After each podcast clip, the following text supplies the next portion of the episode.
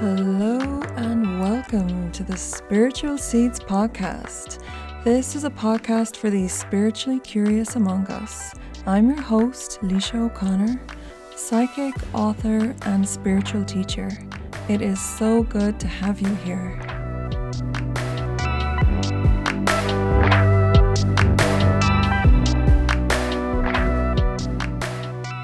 Hello and welcome back. It's really good to have you here again. I'm excited this week to bring you a conversation with Catherine Flynn. She's an angelic healer, and I actually had a session with her a while ago, and it was absolutely beautiful. Highly recommend that you check her out. You'll find her on Instagram at CF Energy Healing. Now, Jenny is sedated in the corner.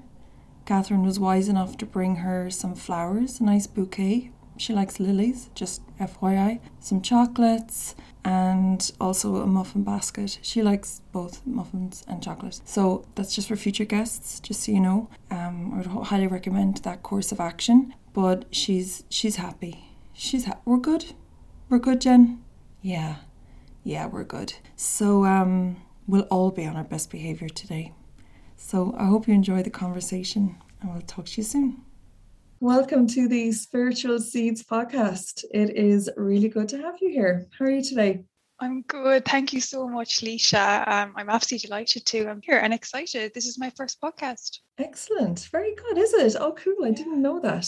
Actually, I saw on your page the other day that you're doing a public speaking event soon. So I'm like, that's amazing. That's great. You're getting your voice out there and getting your... It takes a lot of courage to do public speaking like that. Are you comfortable with that? Or are you...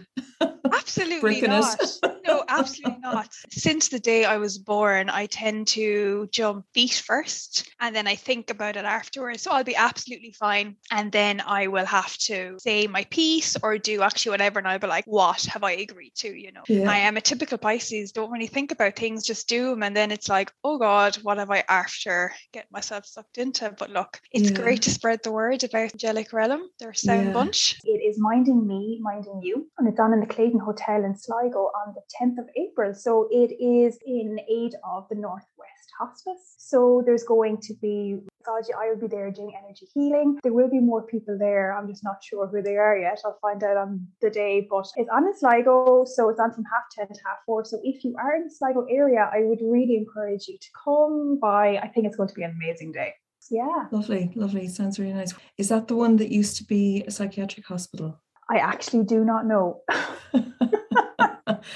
I stayed in, I'm pretty sure it was the Clayton in Sligo years ago for a wedding. And the rumours going around beforehand was that it was haunted. Great.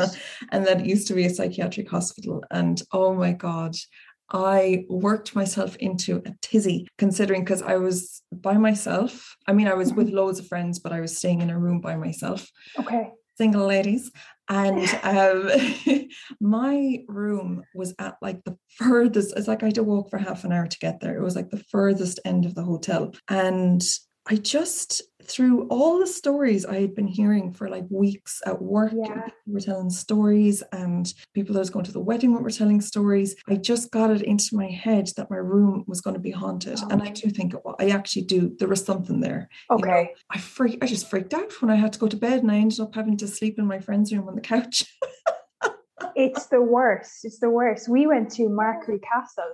And about like a day before we went, I think it was Roz Purcell shared that it was haunted by like a little girl, Pippa. I'm sure. Oh yeah, sleep gone. No sleep will be happening. Oh my God, that's gas. Do you have experiences with ghosty carry on? Do you know what I did when I was 13?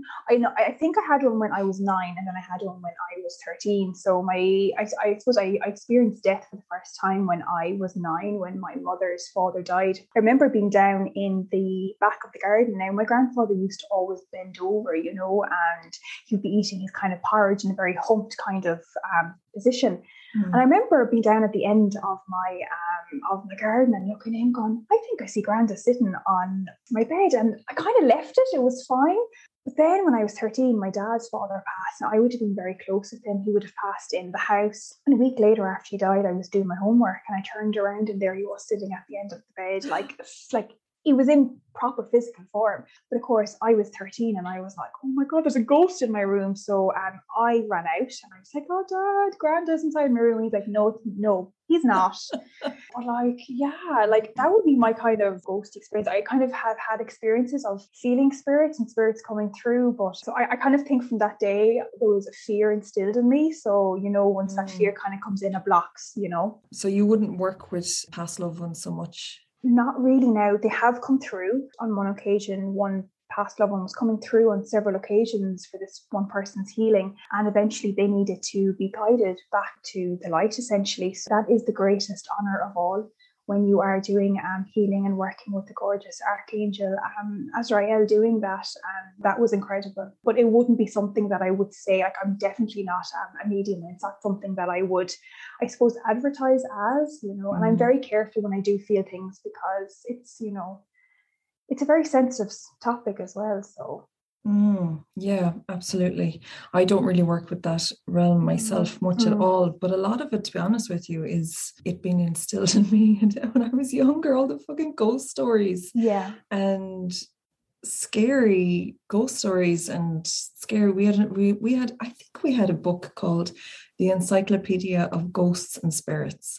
And there was creepy pictures in there. I mean, what was that book doing in our house? I must confront my parents about it. But I know that it just there was really, really creepy pictures in there. Okay. And, you know, pictures with like, it would be like a really old picture, but you could see a spirit behind the person. Oh my God, I can't cope when I see those, Leisha. I know, I have the heebie-jeebies now. Just shivers just thinking about it.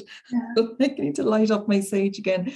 So that sort of thing has always turned me off it, which but I think it's fine. I think it's either for you or it isn't, you know what I mean. You definitely wouldn't want to start doing it just because you can, just because you think it will be, you know what I mean. For sure, you need to be very, very able for that kind of work psychologically, like, you know, no more than working as a psychotherapist or something like that. You know, you do need to be very, very able, and I think quite well trained to work in that area. It's so sensitive for people. I think so. I don't think I mean, I know people are born naturally and to connect with spirits, but as you said, like, you're taking on people's trauma, maybe on how they passed, maybe on why they've come back like that. I think it's something that you definitely need to be mentored in, that you do need to have training behind. I don't know if you watched, oh God, I can't remember his name, Tyler it's Henry. That's the one. Like, I did watch it, yeah. Watching him, like, I was very on the fence about him at the start. Well, not him, but the whole kind of show. But like watching him, like, I'm just like, oh my God, stop. He's poor body, so, you know, but it is incredible, you know. Yeah, you do wonder about that. Like, I had never heard of him before. I even though he's supposedly a celebrity or something like that, I'd never heard of him before.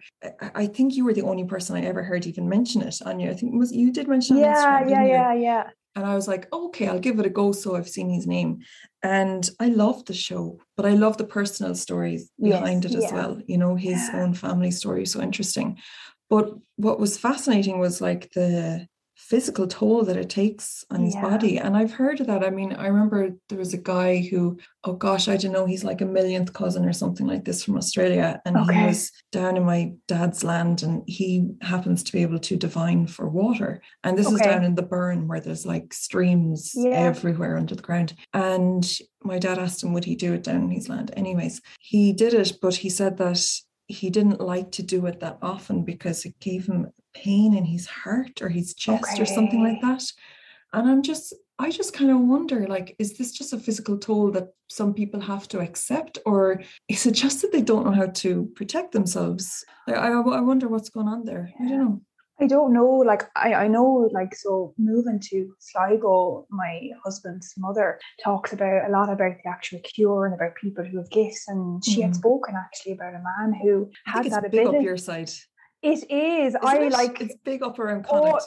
Like, so I'm not from here, you know, you know, originally. So I'm like, oh my God, this is like the most amazing thing ever. So, but she had, like, I've ended up where I was supposed to be. Oh, 100%. Like, soul was calling, come back home. But she was telling me a story about that, a man who was able to find water like that, but just that he was told that if you find water, you will lose a loved one.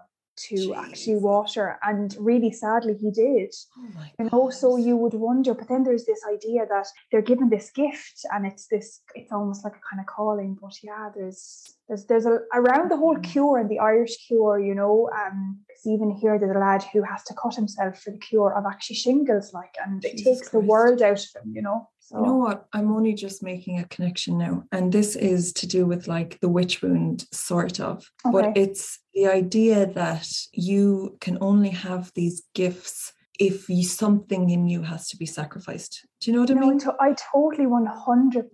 Yeah, because I know I used to have it in me that if you can do what we do, that you shouldn't charge for it. Yeah, of course, that's ridiculous, like the most ridiculous thing in the world. But I know how that was in the back of my mind, and I found it very hard to start charging for stuff like this. Yeah. And it's funny. Yeah, I just kind of made that connection there, that it's like some punishment should be going along with it. I feel like I need to do my own little bit of past life healing around that. I'm going to make a note here now. Oh, my God. Going back to the beginning, what was spirituality like for you growing up? I grew up in a religious household. I was born to a mum who is of Catholic faith and to a dad who was born Catholic and converted to the Baha'i faith when he was 21. So I don't know if you have heard of the Baha'i faith. No. So I meet people that do, and some do, some don't. It's a very new faith. That my dad is from Limerick, and it's the first Baha'i that came to Ireland came to Limerick. So there will be a large cohort living there. The Baha'i faith is a Iranian-born faith. My dad is Irish. My dad has such strong faith, like it's incredible. It's so admirable. And then my mom has the scared Catholic faith. Yeah. You have to, you know, oh geez, I didn't go to mass last week, I better go next week. Growing up, I would have been like dragged into mass, hating my life inside mass, doing the whole Catholic stuff. And then I suppose with the Baha'i faith, there is no clergy, there is no mass. They very much believe that all mankind is an equal, so there's no hierarchy. There is a universal house of justice where people sit that make decisions, but these decisions are not passed until the whole Baha'is of the world are consulted with this. So it's not like we are saying, this is how it goes. What I love about the Baha'i faith is that they believe women have such an important place in the world. And if you are living in a world where you only could afford to educate your son or your daughter, Baha'is would be encouraged to choose their actual daughter. So I suppose my memories then from the Baha'i faith would have been very much like reading prayers with my dad, and then going to summer school and painting and colouring and learning about faith. So like, I suppose I've grown up with that, and it was just like any other typical household, but like it was all contradictory in a sense that in the Catholic faith, you know, heaven and hell exist, but in the Baha'i faith, only heaven exists. There is no such place as hell. I chat to my dad now and I say, well, this is what I think. And he will say, well, their teachings from the Baha'i faith. The Catholic faith is a beautiful faith. The whole situation of the church, you know, so I suppose I have left that piece behind. But when we look at kind of Mother Mary and Jesus, and I suppose that kind of ultimate sacrifice, you know, I think that that's something I've taken, but, you know, moved into my teenage years and like was obsessed with tarot card, witchcraft, thinking, okay, this is just normal. Like, but I now know it was a calling, you know. At the age of 16, I considered becoming a Baha'i, but I made the choice not to. Yes, I moved into my 20s. 20s was my year, was my decade, I guess, where it was the turbulent part of life where I guess I learned kind of karmic lessons, really, I think, in my 20s. So I experienced them. But yeah, and then I think it was kind of my late 20s when spirituality really came to blossom within my life. Can I ask you, Baha'i, is that the word? Mm-hmm. Yeah. So interesting. I can't believe I've never heard of it. It sounds so lovely. It is really, so lovely. Really nice. Yeah. Is it like a spin-off, for want of a different word, from another religion that's similar, like Hinduism or something like that? Or is it its own thing that was created? Is it thousands of years old, or is it a new thing? Or I think it's about 300 years old. It's very new. It's one of the newer faiths. For me, all faiths come from the same actual, they all have the same teachings. It's just when the kind of ego gets in and decides, well, this is what's going to happen in this faith, and this is what's going to happen in this faith, you know? There are things like in like around March time, before the Baha'i New Year, Baha'i Spa, very much similar to the actual Muslim faith. So they would eat before sunrise, and then they would eat, and then they would fast until sunset. Yeah, and that's very much to acknowledge the actual suffering in the world. The Baha'i faith is all about serving mankind. Any Baha'i you meet, they're just the most gentlest souls. I moved home for a year and a half in my late 20s, and I used to start going to firesides, which is prayer meetings. So as I said, there isn't a church, so Baha'is would go to houses and they would have prayers, and then they would chat and have food, and it's just lovely. It was just amazing. And there's never any force of, well, are you going to convert? It's so accepting, it's very welcoming, and it's just beautiful. It sounds really lovely. Yeah, it's funny just thinking about it now, because I suppose when I'm working in my own, angelic work, for me, I don't really kind of bring actually religion into it. So I haven't thought about the Baha'i faith, but my dad is very intrigued by my work, especially when I'm talking about stuff and he can relate it to his faith. That makes sense. And I know that the Baha'is acknowledge angels as well. He'd be very understanding of that, I guess. So then in your late 20s, you're saying you got brought back into spirituality. Yeah. How did you dip your toe back in? So look, I've always been into the tarot and I've always known angels existed. They're really interesting. I would have been in a very difficult relationship. About 6 months before that relationship ended, a mutual friend died. And she died in very tragic circumstances. And I remember praying to her saying, you need to help me. You need to help me just leave. I really need your help. Physically was not able to do it. Within that time period, I was living in Limerick and my home place is in Kerry. And I was offered a job in Abbeyfield, which is 10 minutes from my home place. So I ended up taking the job, but I was commuting back and forth from Limerick. This relationship ended, decided to move home to Kerry, and my job was 10 minutes away. So I just knew in my gut, the universe was looking after me. And I was befriending a lovely lady, and she was gifted from birth. Gorgeous, gorgeous woman. She came into me one day, very soon after the breakup, and she said to me, I have a gift for you. And she gave me a rose quartz crystal and a packet of angel cards and said, the angels asked me to give them to you. No. Within that, I was at home for a year and a half, either between a year and a half and 2 years. And I suppose I had experienced a lot of trauma in this relationship. And I remember I was actually sad for my dad. And I was like, Dad, I need to go to therapy. And I went into the therapist and I said, look, I think I'm after being in an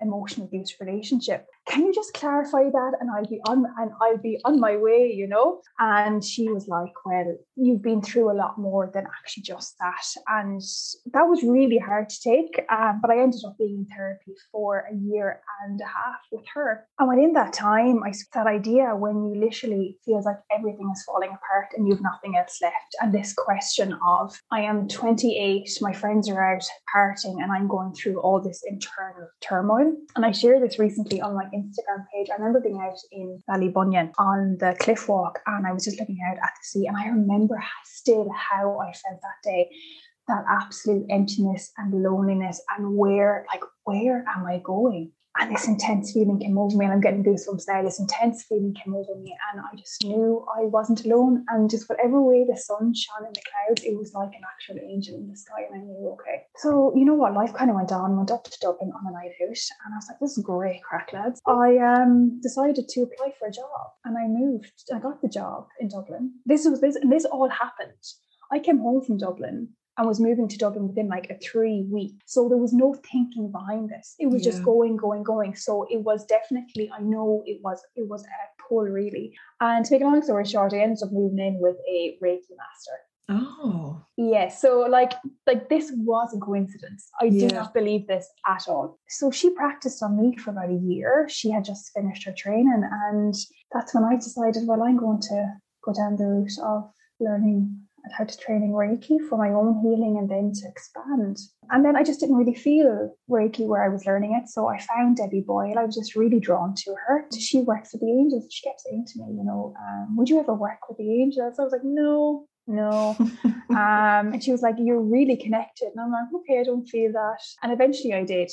And I had done 3 levels of that, and it was like a light bulb and everything just switched on. And it was, it's been an incredible journey since. Wow. I love that, how you're saying like things happened really fast. And next thing you know, you're in Dublin and you're getting Reiki. And I love those divinely guided series of events where you're just going like, Jesus, how did that happen? You know, and but things that happen really quickly and synchronistically, and suddenly you're in a completely different place doing something completely different, which ends up being exactly what you need in that moment. You know, 100%. Yeah, even whether you even knew it or not at the time, like you were totally like following your gut and following your intuition and your intuitive pokes and pulls to go in the right direction. 100%. Yeah, no, it was incredible. And just even that move, while it impacted me, then it's also the reason where my life has actually gone now. And I know that where I'm now is where I was meant to be. Exactly. And how do you feel about like having gone through such difficulty in your 20s? Can you look back on it now and be healed from it and move on from it, or do you feel like it's hard to see the good in it? Not that it was, do you know what I mean, where you can see that it maybe helped you grow, or have you gotten to that stage yet? I have gotten to that stage, and only very recently. Only very recently. And I suppose there was a lot of anger, you know, like, why did this happen to me? Why did I let this happen to me? You know, a lot of different things. I'm in a place now where, for me, the biggest thing was forgiving myself. That was my biggest thing. Forgiving my ex-partner, you know, forgiving him was ultimately the last as well in that thing of healing. I think, like, how do you word this? It's a situation that happened. I know why it happened. I can understand the psychological reasons around kind of boundaries and not listening to your body and different things like that. But the person I am today and how I feel with my boundaries, I've learned incredible lessons from that experience. And you know, like, when experiences happen in your life and like you don't learn the lesson and the universe comes back with something bigger. I can pinpoint different times, like, you know, oh, I really let that person overstep my boundaries and I kind of plodded along, and then I met this person and this was the ultimate lesson. But this was the ultimate lesson because I was ready to open that space of healing, I guess, if that makes sense. I think for anybody who has been in a abusive relationship, you do things and you say things to keep yourself safe. Yes. This was a huge thing for me, that things that I did that I was very much ashamed of. I carried shame for a long time, and shame is a very heavy emotion to, I suppose, get rid of, to release. Get rid of is an awful way, but it's every aspect of your life as well, isn't it? Yeah, no, for sure. And and it just impacts your self-worth. But the idea of, I did what I did to keep myself safe. And when I fully understood that, and understood that I made all those choices to keep myself safe, it was like, that was the ultimate self-forgiveness for me. And I did the best I could with what I knew in that situation, you know. I was a very hurt person, but I think as well, it's forgiving him as well. And I remember, I didn't realize I was going to share a post about domestic violence, and I was writing posts. Now, I've never shared anything because it's something I don't feel like I need to share, but it's that idea of speaking my truth, but maybe I should do it in public. But that doesn't mean speaking your truth. Do you know what I mean? Like, you can do that. And I wrote that I forgive him. And in that moment, it's like my light saw his. And if this person goes away and gets the help they need, they can become a very different person. But whatever he chooses to do, that is his own business. I mean, of course, I still get triggered at times, but I'm in a space where I'm like, okay, I understand what's going on, and I'm completely okay. I feel very safe. I'm very safe. I'm very safe in my body. I'm very safe where I live. So, and that's the thing as well, is safety. You know, I didn't feel safe for a very long time. I'm just, I didn't go through exactly what you went through, but maybe something similar, more psychological. It's safety. Jesus. It just before you said it, I was thinking safety. It's so important. It can shape every decision that you make in your life, like whether or not you actually feel safe in the world, you know, the relationships that you choose to be in, mm-hmm. who you choose to be with. And I don't just mean romantic relationships, mm-hmm. but on the subject of healing, I noticed something recently where forgiveness was a huge thing, actually, where the one person in particular had experienced particularly traumatic things themselves.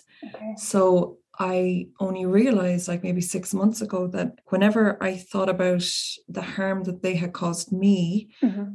I would always instantly go to, but they were such a damaged child. And that kind of erased me letting myself feel harmed by them.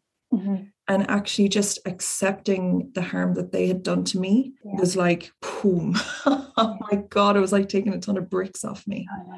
And I was just recognizing it, because once you say it, then you're that's kind of obvious, but it's actually just recognizing the importance of it. To just just because somebody is a hurt person who hurt mm-hmm. you, that doesn't mean they didn't hurt you. 100%. It doesn't erase it, you know? Yeah. But another thing I noticed with my own healing journey, I was going to say, is that recently, especially songs, I'm very connected with songs mm-hmm. and people remind me of songs and things like this. I've been hearing, of course, all these messages come through to remind you that you've healed or learned something or whatever. Keep hearing these songs from previous relationships and friendships and stuff like that, things that were not very nice, and I had really poor associations with them, and it gives you a memory of something, and it's kind of going, oh, I'm actually able to think back and remember a good memory, even though it was collectively the whole thing together was a bad experience. Mm-hmm. Of course, within it there's some good memories, there were some laughs, there was some fun, there was reasons for you to be there in the first place. Yes, there was something in it that was young and innocent, and I felt it was just a mark in my healing of kind of going, you actually can look back and remember something happy from that time and not have it weighed down by the unhappiness of the overall situation, which is good, because otherwise you're thinking, I was 100% happy for X amount of years of my life, what I mean? Whereas in reality you probably weren't every single second of every single day, No, for sure, 100%. And I think, and I suppose, when you do experience a trauma, I think when you're healing, there is this idea that it almost consumes you. Does that make sense? And mm-hmm. but then when you come to that space where healing is, kind of occurring, and you're understanding, what good things did actually happen, because I would say that my memory will be quite bad, and now I'm starting to get flashbacks of things mm-hmm. I actually enjoyed with people I knew at that time and different things. So it's very interesting, but it has. I mean, I'm very proud of the person I am. I am extremely resilient, and I'm so strong, and there are things I would never have said about myself. I would have said I was weak, but no, just incredible strength and incredible resilience. It's actually a total misconception that someone who's in a shitty relationship is really weak. It's do you know what it takes to be in that? You know what I mean? It's it's obviously it's not a good thing, but it's quite the opposite, I think. Yeah, no, it is incredible. Yeah, but to get through it and to actually get to a place where you want a good life for yourself afterwards, and you have the courage to go out and do it again. Mm-hmm. Yeah, and, no, for sure. Yeah. I do think that there is a weakness associated with, now I could be wrong, but with women not actually leaving, and there's a whole psychological aspect to that. It's not as easy as, well, I'm going by, No, certainly not. There is definitely a lot of wearing down and grooming and different aspects to how, violence in the actual relationship. So for any woman or man who has been and is currently in, it takes incredible strength, incredible strength. And they have it, 100%. If you have it in you to be in it, you have it in you to get the fuck out of it. Yeah, 100%. And 100%. Absolutely. Wow.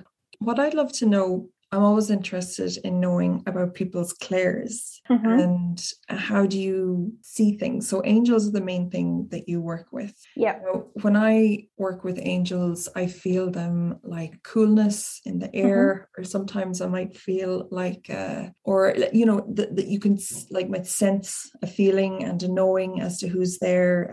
I would perceive things clairvoyantly as well. So that's a lot of how the message would come through to me, or sometimes I see lights around me in this, actually physically around me. What's it like for you? Yeah, it's all rainbows and unicorns. Yeah, it's very similar actually to you. So like that, I suppose it's clear cognizance, that was called. It's the knowing. I can't explain it. So yeah. I would see flashes of light, and the colors would come through, of whether it's an angel or whether it's like sometimes a blue might flash, and I'm like, I know it's probably Archangel Michael, but I feel like it's more of a strength sign coming through for somebody. So, but it's just knowing in that instant. I would see things within my mind. Like I could be looking at you and tell you that there is a wide like light coming down over your face. And while I can't physically see it, I can see it perfectly inside my mind. You mean you have your eyes closed? Yes. Yeah. Right. Or actually sometimes with my eyes open, and it's actually like, if you think of a apple right now and you're thinking of a apple and you can see an apple, that's exactly how it is for me. That's the perfect way to describe it. Yeah, that's it, you know. Yeah. So like I could have my eyes open and I can still see what's happening. I know it sounds a bit strange. I do feel as well. I would feel breezes. I would feel tingling. I'm trying to think. The one where you smell, I've had that a couple of times. That's been amazing. Oh. Yeah, I don't even know all the types of clairs. I just know the one that actually applies to me. I'm someone who tends to only learn stuff that actually applies to me, and I just throw everything else away. And what I find though as well is that with clients, depending on the energy that's kind of moving, it could be very strong for some clients, maybe not so strong for others, if that makes sense. So yeah, interesting. Yeah. I think there is a thing of some people, nothing against the client, but some people are more open than other people. 100%. I 100% agree.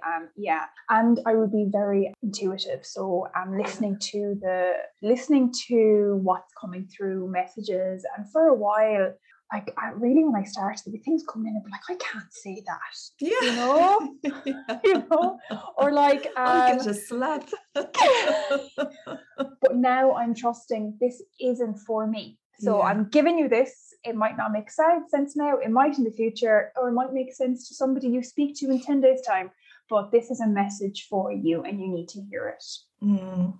Yeah, that's often the thing as well, is that because on the energetic spiritual realm, like time doesn't exactly exist. I'm always in my readings like, please listen back to this in a month. You may today think that it's absolute cocky pop, but like it's in a few months, you may look back and go, oh my God, that makes absolutely perfect sense to me today.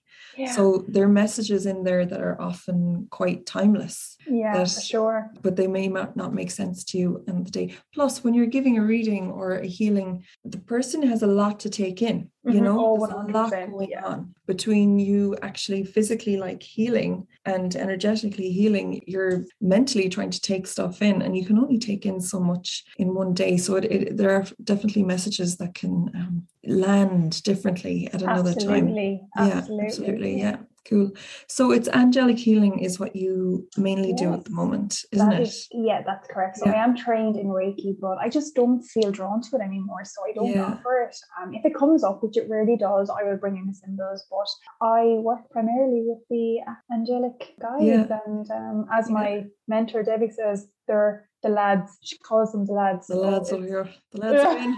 Come in, lads. Come in, lads. Jesus, don't leave the door open. So I had an angelic healing with you recently, and it was absolutely gorgeous. I can't wait to come back for more. It was amazing. I have a tendency to forget about all of the things that are wrong with me. And not that I have a whole lot wrong with me, but like if I don't have a pain on a given day, it'll be gone from my, it's gone from me. But you went straight down. Like I have issues with fibroids going back a while. Okay. Now, touch wood, haven't had an issue for a couple of months, which is amazing. But you went straight there. And I was like, I didn't even tell her. It was the first place that you were guided to or drawn to or whatever way. Yeah. And it was just really, really powerful, really amazing. I've had a lot of womb healing experiences. And you know what? Recently, in the last few months, what's funny is I found there was a January, February, I had quite a few people come to me specifically for sacral healing and womb healing.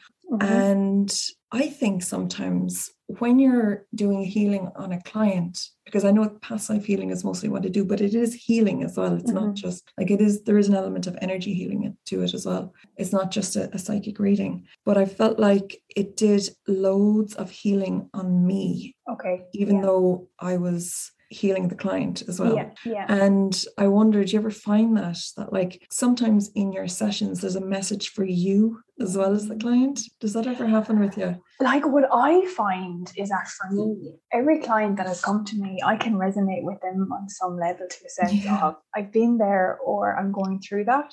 It's an interesting one. Yeah, the angelic energy healing, every time I do a session, I feel like I'm doing it for the first time every time, because I'm like, oh my God, that's so amazing. Isn't it amazing? And they're like, yeah, oh my God. But it's just constantly impressed by yourself. Well, I have to say now, disclaimer, it is not me. I cannot take the credit. I'm simply only a channel. And that's something that I really tell people, that I am not healing you. I am simply a channel between the angelic realm and you, are healing themselves. And they're like, well, why am I coming to you? So well, I just think they get into the nitty-gritty parts. That's really what I think about the angels. They really do. They just go and they just find what needs to come out. But the thing is as well, like, I mean, a blockage or can be identified, and a blockage is like kind of a ball of actual energy, you know, it's not a physical, you know, blockage. But if someone's not ready though to release that trauma, that pain, that emotion, you know, you're going to come away still with that, if that makes sense. So I suppose it's really supporting clients to meet them where they're at. And for me, the talking before and after is really, really important, you know. And I do tend to give homework. Yeah. So, and whether it's, you know, like maybe courses that I've done, or whether it's journaling or stuff, because the work that you do then outside the healing room, that's the most profound work. So it's really guiding people as well, you know, to be their own healer. Exactly. And everyone will heal at their own pace. Yeah. You can't expect things to be gone in one session, because you probably have a fucking mental breakdown the next day. You know what I mean? Like you're not capable, like it's... Yeah. You can't heal 30 years of trauma in one session. 100%. You know, and I would find that some clients, they come once and they don't come back, you know, for a long time. And I started using the actual analogy, you know, that if you go to a doctor and he gives you a prescription for 7 days and you take 2 and you feel better and you don't take the rest, and then in 3 months you're like, why are my symptoms back? Yeah. Because, you know, you didn't finish the course. So with the angelic energy healing, we would always say between 3 and 5 sessions within a actual period of time. And then you know whether you want to come back for kind of wellness, or whether you want to come back to a later date. But giving yourself time to, because you have to process each layer of actually healing. There is a level of processing, and I find that when you go deeper and deeper, it gets harder. It doesn't get easier. I think there is this idea that you're going healing and it's going to be, you know, you're like, okay, maybe for some people it's like, okay, this is great, now I want to be healed with this, but it gets harder before it gets better. You know, that whole, you have to be in the darkness for a while before you can begin to see the light. And for me, because I've been there, I, you know, in the sense that I understand, I suppose I understand what it's like to be in a dark place. Finding that light, and finding that light was me finding me, if that makes sense. Yes. Yeah. Amen, sister. Yeah, yeah. Completely. I know, sorry. White woman from Ireland should not try to pull off that. I won't be saying that again. It's... Yeah, sorry. It is so true. It is so bloody cliche. I should just put this on a quote and put it on Instagram, but it is finding a way back to you. It really, really is. It's getting to know who you really are, you know, and especially if you've had experiences where you've been psychologically abused or gaslit or anything like that, you don't know who the fuck you are. Yeah, for sure. You really don't, like, and you really need to get to know that person again and actually start to like yourself again. So angelic healing is beautiful. Can I ask you something? Yep. How do you feel about the idea that angels or archangels don't have free will? Have you heard that, or have you been taught that, or how does that work? Yeah, like, I suppose, and this is something that I do, I suppose, this is something that I have been taught. Yeah. And she says, now you're saying it, like, I'm like, do I wholly believe it? I'm just like, okay. So, and I suppose I've been taught that angels don't have free will in the sense that they can't intervene in your life unless you ask for help. So at the start of my sessions, we always set an actual intention, and that's letting the angels know that you're giving permission. Yeah, because it's, Jesus, make sure you have me not thinking so much up there. I know. Jesus, don't have me thinking like this. On the podcast and all. Yeah. I should have texted you this question last week. Apologies. I just find it funny. Like, for me, right, it's this idea, so bad things happen to people, you know, and people are like, well, if there is angels, then why didn't they intervene? Why didn't they help me? And you know what I mean? And I can't answer that. But I just know that bad things happen to people all the time. And a lot of actions are act of men. They're not an act of actual higher power. Yeah. Exactly. That's how I answer that. Yeah. It's, but like, well, who did that? I mean, a human did that. You know what I mean? But then when I think about it, like, you know, I mean, I could sit here and be like, okay, well, I want a new car, right? Okay, sitting here, but it's that idea of asking. You have to ask Archangel Gabriel, because he comes straight through. I want to carry Archangel Gabriel, so he comes straight through. I'll take one too. So for me, is it more the idea that you actually have to ask? You can't assume that they're listening to, you know, oh, call this car. Oh my God, it's wrecked my head. I need a new one. And assuming the angels are listening, you have to ask them. Yeah. You know? Okay. So I think that's how I would understand the distinction there. Yeah. Because there certainly has been instances in my life where situations happened and I'm like, oh my God, somebody was definitely looking out for me. And I didn't ask anybody. Do you know what I mean? So yeah, I think that's what I believe in the whole idea of free will, is that you have to ask, because they're hearing us, but for me, I don't feel like they're going to intervene, I suppose, in a situation like that, if you're not praying or ask or speaking with them. Does that make sense? It does, yeah, absolutely. Yeah. Interesting. So I love your writings that you have. You do really lovely poetry on your Instagram. It's really nice. And I wonder around, like, what is your creative process? Where do you come up with these poems? Do you channel? Do you go out in nature? How does it come to you? Yeah, so it's all channeled. Like, I could be sitting down watching TV and words will come into my head, and I just take my phone out and I start writing, and it just comes through.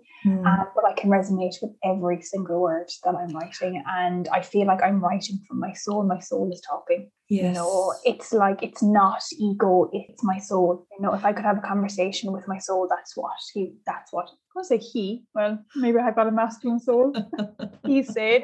Genderless, I would say. Yeah. I think, like, when I use the word soul, I would mean higher self. To me, they'd be the same kind of word, you know. Yeah. But for me, that's like the part of us that is completely clued into the eternal wisdom of the whole entire universe and everything that's ever existed, ever will exist. You know, it's that spark of you that's divine, I suppose, for a better word. Yeah.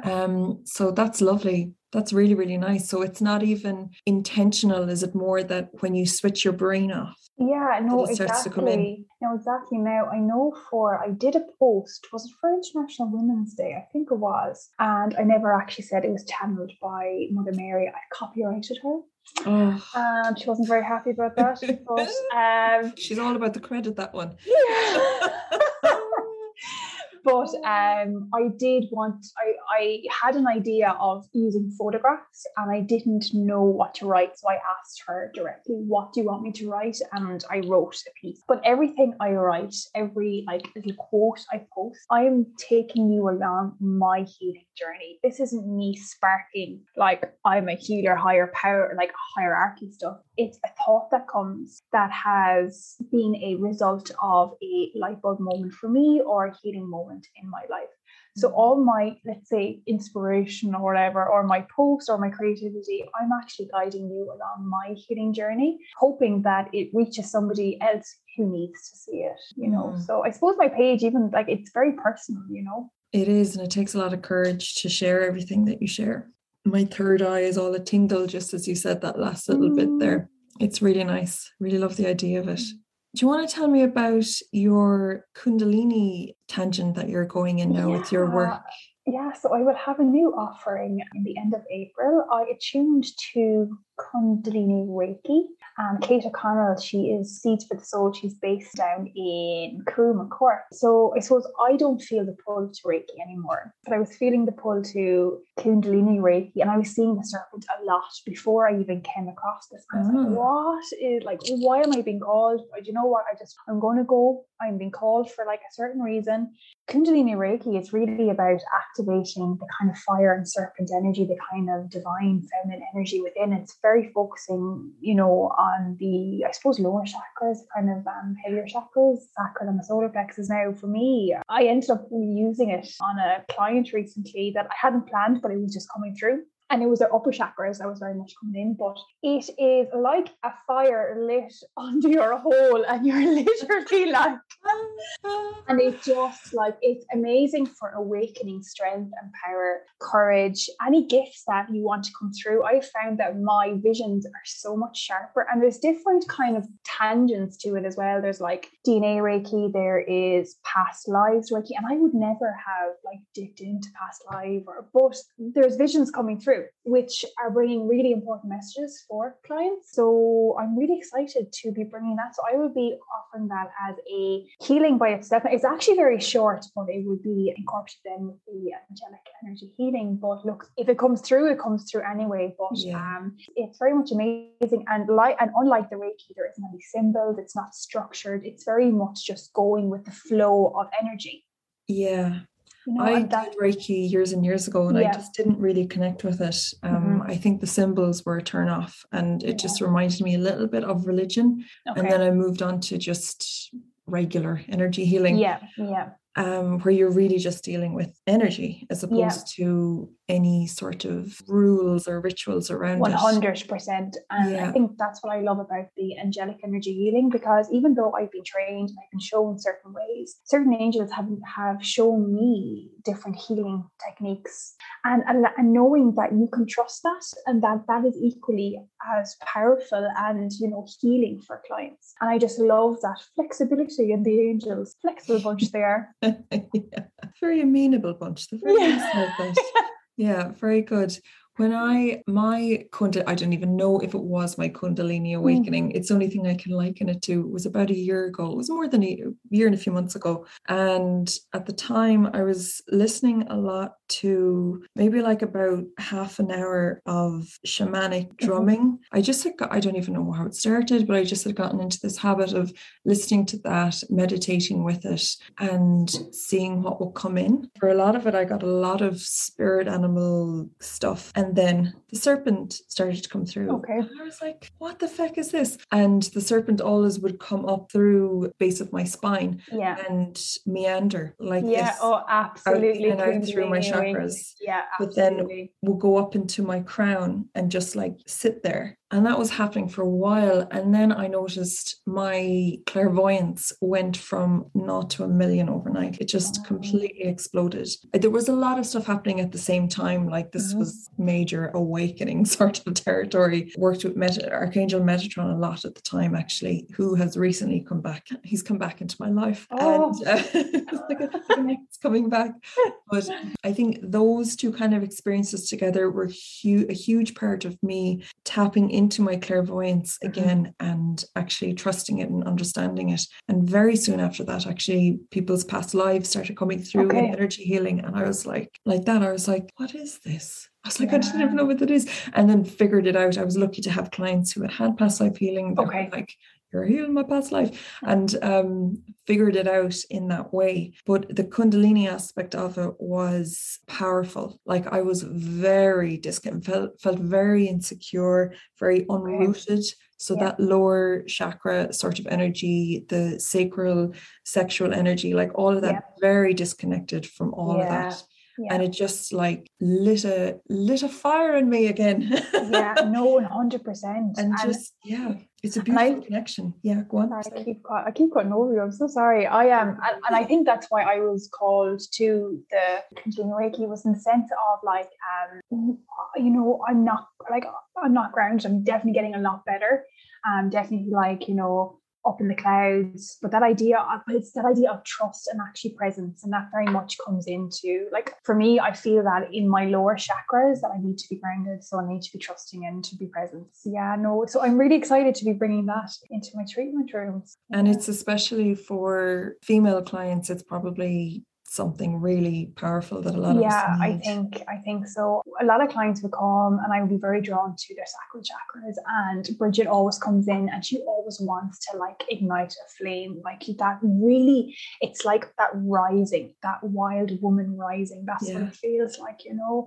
And it's this massive call home, like we're all being called to come back into our most authentic self, and women are hearing that now. In my legs, the goosebumps in my legs right now, and women are definitely hearing the call now. Great. There is, not to overuse the word, but it is kind of an awakening. I don't know, is it all over the world? Is it an Irish thing, or what is it? Or is it all the time that we've all had in the last couple of years to shift our perspectives and everything like that? I feel like the collective shame is lifting. The collective feelings of disconnection from your own joy, you know, experiencing joy and security and freedom. It's all kind of like shifting and coming together, and it's all wrapped up in that Kundalini energy. Yeah, no, for sure. And really interesting when you were just talking there, ancestral healing came up for me, just popped into my mind. And I think that idea of healing our lineage, but also I suppose those lessons and feelings that we can carried on you. And I think shame was a massive one, and I think that basis comes from the old Ireland of the Catholic Church, which many of our parents still be very much that, well, you know, this is how I was raised, or this is how my parents would have taught me, and very much still being instilled in those teachings. And not all, 100%. But you know, 100%. You know, I foolishly brought up the subject of mother and baby homes the last time I was at home. Okay. And you know, my parents really wanted me to understand that they weren't all bad. And I'm like, of course they weren't all bad, as in there was bad eggs and everything like that. But they, I think, can't fully absorb the fact that there was such horrific abuses happening under everyone's nose. Yeah. And probably most people did actually know a fair idea of what was going on, but it was ignored. Yeah. And I think that there's not an ability to really accept that. Yeah. Whereas now we're kind of like, I feel like our generation is like, it is okay to air our dirty laundry. Yeah, for sure. Show to the world these horrendous things happened, but we're making a difference, we're changing, we're stopping it. It ends here, it ends in this generation. It's done, you know. These things will not be carried on, and we live in a very imperfect country still, though I'm very proud to be Irish, and I'm very proud of how much the country has changed since I was born. Like, it's incredible, but there's still so much more to do. And I was reminded of something there when you were saying about ancestral healing. I don't know if you know this, that when your mother was a 5-month-old fetus, she had all the eggs that she would ever have. So you existed in your grandmother's womb, and she existed in your great-great-grandmother's womb. I probably have that wrong. It's within us, like, not to mention for people like you and me who can probably feel the pain of the land and feel the pain of the fucking air. Sometimes I don't even want to breathe it. No, that's a bit much, but you know what I mean? You can feel the energy of places. Yeah, no, 100%. And it's funny when we're talking about this, I feel like the actual heaviness that our generation, we have a lot to heal, because when you heal, it stops at you. Do you know what I mean? As that cycle, you know? And I suppose there is a healing of the land. There's been a lot of trauma bestowed upon the land, especially with graves, mass graves for babies and different things. So the land needs to be healed. But I find for me, like, I mean, I've always loved nature, but I hear her now. I hear her and I talk to her, and I'm being called back to her. And I think there's more, there's more healers being called to come to the land, because she needs healing. She just needs, you know. Absolutely. Mama Earth needs a hug too, you know. She does. Yeah. She needs a little bit of treat yourself day. I this St. Patrick's Day really made me think about that a lot. I've always grown up with a pride around being Irish. Like, I really, really have. And that was definitely very, very instilled in me. But when you think about how Irish people are perceived around the world as alcoholics mm-hmm. or, you know, a bit thick, and, you know, it's like the simple drunk Irish eating. Yeah. But I think that I don't like, you know, because I know that that's not actually what the reality of being here is like. Of course, look at, there's always the village idiot or whatever. Yeah, no, for and there's plenty of alcohol abuse and everything like that. Mm-hmm. When you think about it, I think it makes sense. Mm-hmm. You know, we're living in a patriarchy. We're living in a land where people have been so fucking suppressed for mm-hmm. hundreds and hundreds of years. Mm-hmm. And that causes pain, because you're constantly being told that how you want to exist is not okay. Yeah. And that pain has to be covered up in some way. Yeah. Like, it's surprising there isn't a larger drug abuse problem in Ireland. You know, we're lucky it's mostly alcohol. I just feel like there's so much of that has to be healed. And for me, it's kids. That's where it's going to start. I've kind of pretty much disconnecting from the generation behind me. I'm like, listen, you can carry your shame to the grave. Yeah. We don't fucking have to. Yeah. It's time for healing and releasing to begin. It's like, kind of, I was thinking about it like, God, I'm a little bit ashamed to be proud to be Irish. Mm-hmm. And now it's like, no, actually, I'm going to fucking reclaim that pride. Yeah. It's mine. And I feel it. And I really do feel it. I love this land. Like, I feel like maybe I have been a part of this land for a long, long time mm-hmm. as a soul, you know, and I feel like it, like maybe it's a part of my mission to be a part of that healing for all of us. And I think that Ireland is a great sanctuary for healing. Oh, 100%. And for people like us doing our kind of work, like a great place for people to come to heal, you know. Like, I think Ireland, as you said, has been sold like the kind of drunk, great, you know, the kind of having the great crack, you know. But we're definitely, it's like it's coming full circle now, where people are once again recognizing the indigenous ways of the Irish, are recognizing, I suppose, like I'm actually looking at a book here, Anam Cara. Oh, spiritual wisdom from the Celtic world, and coming back, like it's my favorite book, and like coming back to that idea of our mythological history about, you know, the goddesses and about nature. And I think that is, and actually I can see energy lifting from the land as I say this, and this is bringing healing to the land. We have a lot of healing to do, but I feel very hopeful for it. I think there's a lot of people around Ireland, but around the world, who are like, I'm fucking here for it. Let's do it. You know, let's make this change. Let's do it. So I wanted to ask you about your spirit team, your guides. Do you have people who you call in every single day? Are you more into your deities or your angels, or do you communicate with galactic beings at all? Or who are your go-tos? Who are your people that you call on, or that are there all the time? Yeah, so galactic beings, I've never had any connection. I didn't even know they existed until I found you, Lucia. So I was like, now. That's really interesting. But I'm all for it. I'm very open to the energy. But I work with Goddess Bridget a lot. I love Goddess Bridget. I work with Archangel Gabriel, Archangel Shekinah. Michael is, even if I don't call him in, he's always there, very present, and I use him a lot more now than what I did. And I think he was always like knocking, going, come on, I want you to work with me, you know. Yeah. And sometimes it's just like, there's days it's just whoever comes in, but at the moment it's Goddess Bridget and it's Mother Mary and it's Archangel Gabriel. They are the three that I feel so connected to. Doing a lot of healing on my sacral, and I feel they're just incredible to work when it comes to sacral chakra.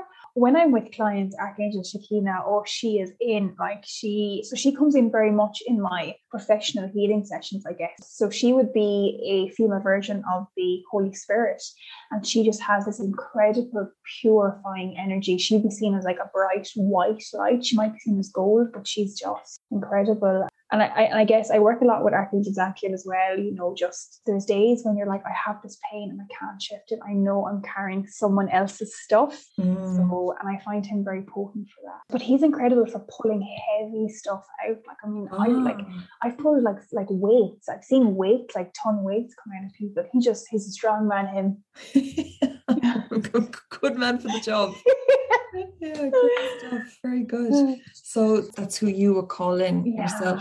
Yeah. So I've seen a lot of blue energy behind you since we got on the call. Michael. There he is. I would definitely work a lot with Archangel Michael as well, and the Marys, and Shekinah you introduced me to, so definitely connecting in more with that sort of energy. Yeah. Do you find that, and I find this, like I'm often more connected to the ones that I know and grew up with? Yeah, I get that. I think the angels that I would have been aware of before training or becoming a healer, definitely I feel closer to them, if that makes sense. Now, Shekinah, I suppose, something I would never have heard of before I had met Debbie, but definitely I totally resonate with that. Yeah. But for me, like, it's kind of like, for me, it's, and look, I think it's for anybody, you know, I started and it was just like gathering things in my bag as I went along. You know, I wasn't initially attracted or to working with goddess energy or feeling goddess energy. Kind of just came in when it meant to come in. So, but Goddess Bridget, she's somebody who I just hold so closely. Yeah. It was actually the same with Felicity on last week's podcast. Oh, wow. Yeah, she was. That was amazing, by the way. I really enjoyed listening. Good. Thank you. Thanks a lot. I enjoyed the conversation. What kind of spiritual practices could you advise people on, or what are your spiritual practices, like your go-tos that keep the old energy flowing? Yeah, so my go-to is my pillar of protection with Archangel Michael. So that for me is unnecessary. If I've been around heavy energy, whether it's a situation or a toxic person, or whether I'm feeling scared or going into something, having a bath, oh my God, sitting in water, just leaving the tears flow. It's so powerful. I love music. A lot of my spiritual practices are it's actually just using tools that are so available to anybody. Absolutely love music, and I just love being out in nature. What I really love in nature is that when it's a really cold day and it's really windy and this wind is just slapping off you, it's like it's knocking everything out of you that needs to go out. And one thing I would love for people to know, and it's something that some clients who may have not come from for energy healing before, like when I tell them, you know, you can work with angels outside of here. And it's that idea that the angels are open to everybody. You don't have to be a healer. We're all healers anyway. Just somebody chooses to work as a healer. So that's something I would say to people, that if you do want to work with the angels, whether it's to clear your energy, and there's no special way to say it, because once there is intention behind it, and intention is so important. For me, my go-to practices are having a bath, going in the car, listening to music, having a good cry, and walking out in nature without music, and just listening to what's going on around. I love that. I would do all of those things, actually, except for the bath. I've taken to cold showers now, which I find is fantastically invigorating. It's wonderful. I've started to actually like it, which I was like, I didn't know. 2 weeks ago, I would have said that is physically impossible for me to actually like it. Now I'm kind of like, I know how pumped I'm going to be afterwards. So it's actually really nice. But the wind thing, I've always used the elements to cleanse me like that. Like the sun, I think of as energizing every cell in my body. You know, you're earthing yourself down into the ground. And the wind, what happened to me was I was in Italy, and I don't know if you know my story about clairvoyantly meeting St. Francis. Yeah. So it was maybe a couple of days before that. I was walking along, and this was a solo hike, and I went by this Mother Mary shrine. This gust of wind, because it was like warm, still kind of a day, and this gust of wind just came along, and just like, it actually felt like it blew through every cell of my body and out the other side. And I got this message that it was a reset. All the wounds of the past are being like blown and cleansed out of you. Wow. And this, you're having a reset moment. Yeah. It was really, really powerful, but I love wind for that. Yeah. What I find about the actual spiritual tools is like, you can get sucked into buying all the bits and pieces, but everything you need is in nature. I love crystals. I have them. I don't work with them with clients, but like everything you need is already outside and within you. Yeah, I totally 110% agree. And I have been pulled into, or I have been drawn to buy certain crystals at different times. And today I was drawn, well, actually just before our conversation, I felt like putting on carnelian bracelet and necklace. Oh. And it just makes me think of Mary Magdalene and Mother Mary. And I can be drawn to different things at that at different times. But a lot of the time, I think they're just symbols. Yeah. It's just means something to you as a symbol. And you can give a symbol a meaning and then it means that meaning. But a lot of those things are lovely, but even saging a room, you don't just sage a room, you set the intention that you're cleansing the room with sage. You know, it's not even really, I don't think, the sage that's doing the work, it's your intention that's doing the work, it's your energy that you put behind it. So I think a lot of spiritual practices are a money-making racket. There you go. I said it. Oh, look, it's so easy. It's so evil. Look, it's like anything. We take something and we just like absolutely like take the piss out of it. But it is, it's intention. It's intention. What is your intention? And once your intention is pure, you know, your intention is heard 1,000 times over. Yeah, I love that. Once your intention is pure, your intention is heard 1,000 times over. I'm going to quote you on that now, Catherine. Yeah, you better now. I have like the, what is it, like the little R symbol beside that little, is it like registered quote or TM? I don't know.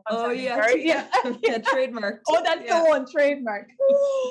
Okay, well, we'll see who gets up the call quickest and gets it. Have you any final messages for the listeners who are starting out or anywhere along their spiritual journey? I think a lesson that if you are thinking about coming for healing or you want to dive more into spiritual work or spirituality, you need to know that you are completely worth it. And I think that that is something that I needed to learn, was that I am worth every piece of healing I've done, and you are too. And just trusting and knowing that whatever you feel, just knowing that that is where you've been pulled. And sometimes things don't make sense and they don't need to, but you just have to trust. And knowing that your angels are always available to you and you're never alone, you just have to call upon them. And just trust that you are wholly loved by your healing team. That's beautiful. Absolutely lovely. I'm a little bit emotional listening to you saying that now. Really, really lovely. Thank you so much, Catherine. It has been an absolute pleasure to talk to you, and we'll talk to you soon. Thank you so much. You know, I thought we cracked the code with Jenny, with the muffins and the chocolate and everything, but she's pretty much napped throughout this whole process. So I have a feeling I'm going to be editing this podcast myself. Okay. Plan A has backfired. We will move on to Plan B. I don't know what that is. You could put your suggestions on a postcard. That would be amazing.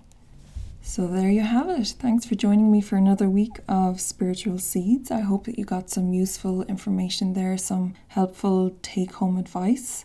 If you'd like to chat with Catherine, you'll find her at CF Energy Healing on Instagram. And if you want to talk about the show, you can email me at spiritualseedspodcast@gmail.com, or you'll find me on Instagram at leisha.o.connor. So, thanks a mil for being here again, guys.